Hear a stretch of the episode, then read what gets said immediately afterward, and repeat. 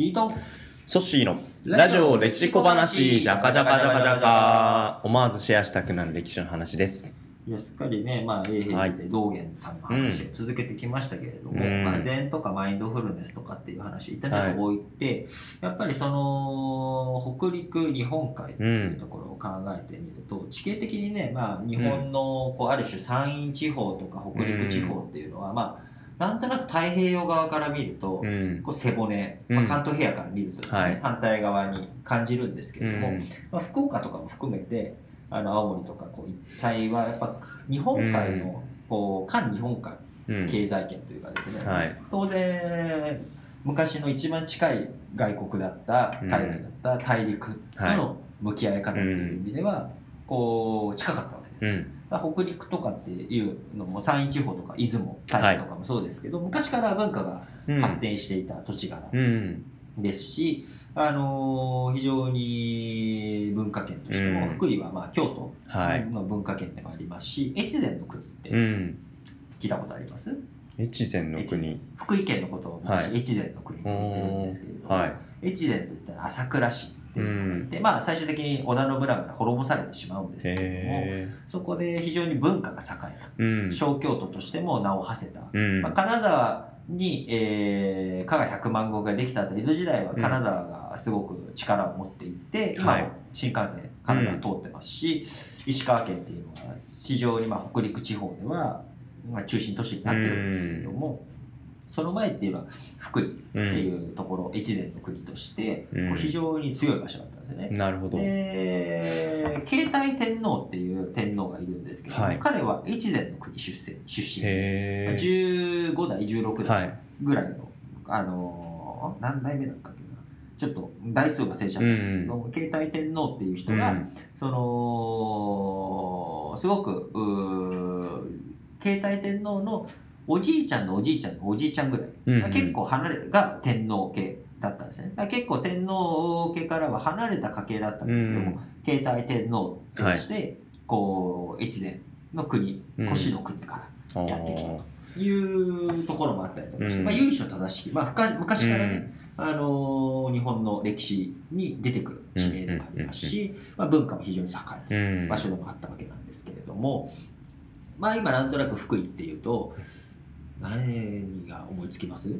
メガネって福井県でしたっけ？メガネ福井県でした。サバ、サバエ？サバサバエとかそうですね。あ確かにそうかも、うん、あの最近メガネを買い替えようかなって思ってたんでなんかそうそうするとネットで結構サバエの話が出てくるなうん。うんだからああいう技術とかあるのもなんかある種ちゃんと文化としての基盤があったのかななんてちょっと飛躍しそうななんか解釈かもしれないですけど。なんかまあうん。面白いですよね。あと福井といったらですね、うん。あのこれ僕この前行って初めて知ったんですけど、アパホテルに泊まったんですけど、アパホテル？はい。はアパホテルの社長さんうん。は、あの福井県出身らしい。そうなんですか。えじゃあなんでしょう日本中のアパホテルの中でもちょっと特別な気持ちで泊まる感じいしません？やでもね、うんあのまあ、階層が行き届いてなくて、うん。まだあのそんなに新しくなってなくて、あそうですそのか後泊まった、あの金沢駅前のアパホテルの方が立派でした、なるほど。とでもうん。ん。いやいやでもなんかちょっとさな脱線するんですけどあの丸の内のビルを経営してる会社があのあるじゃないですか、はい。あのまあ財閥系の、うん。あそこの会社も自分の会社が入ってるビルは一番最後にメンテナンスするっていうなんか方針とうんうん。近いなと思って、なんかそんな感じで福井県のアパホテルはあの創業家のうなんかルーツがある感じがするなっていう意味に聞いてね思いましたね。ね。ちょっと脱線しました。いや、全然いいじゃないですかね。うん。だからその、こうやっぱり福井は、他にはやっぱりあとは原発、うん。あの、敦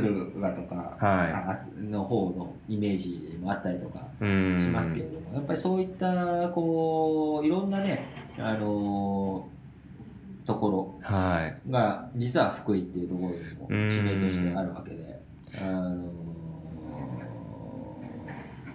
こう冬の積雪がやっぱ厳しい地域なので、うん。まあ、農業ができる期間っていうのがある種限られてしまってでその間じゃあ農業以外のことを何するんだとうん。いう流れこれはやっぱ非常に大切になっていきますよね。あだからそうすると、まあ、漁業しますか、あるいは積雪が厳しい期間でも、まあ、発電したりとか、まあ、現場作って土地を有効活用したりとうか、ん。でそういった流れの一環で、まあ、メガネうん。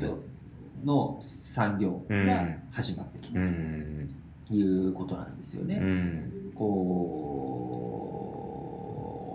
なんかでこれ今ちょっと調べて出てきたんですけれども、やっうん。ぱメガネのフレームうん。をこう作っていった流れの中ではやっぱ戦争が鍵になってたそうで。戦争？そう。新聞を読むために、まあ、メガネをきちんとうん。使って視力を矯正してメガネの需要が増えていったと。うん。でまさにその都心部うで作られていたメガネからこうある種地地方地域になっていったサバイのところでしっかりと作って、うん。えー展開していくとうん。いうことになっていくんですよね。うんうんうん。で今だと日本国内のシェア96%っねていえうこと。びっくりですよねですうね。んいいメガネを作っていくっていうこと、はい。まあ、日本国内のシェアではあるんですけれども、うん。そういったことをやっている。うん。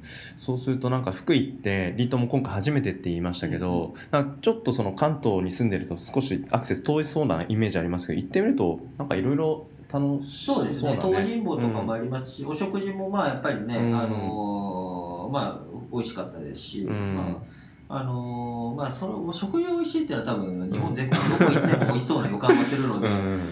あのーなかなかあれなのかもしれない、まあ越前ガニとかねちょっと食べれなかったんですけどあら。うん。あの越前ガニとかの名前は有名ですから、うん。まあ、そういったことも含めて考えていくと、うんこうある種やっぱ日本全国津々浦々、はい。まだまだいろんなところに行ってみたいなというところで、えー今回のお3部作なるほど。こんなところですかね。そうですね。道元に始まり、うんうん。えーまあサバエのメガネに終わりという感じですけど。なんかまだまたなんか新しい、ね、気づきとかあったらぜひ取り上げたいなってそんなふうに思いましたね。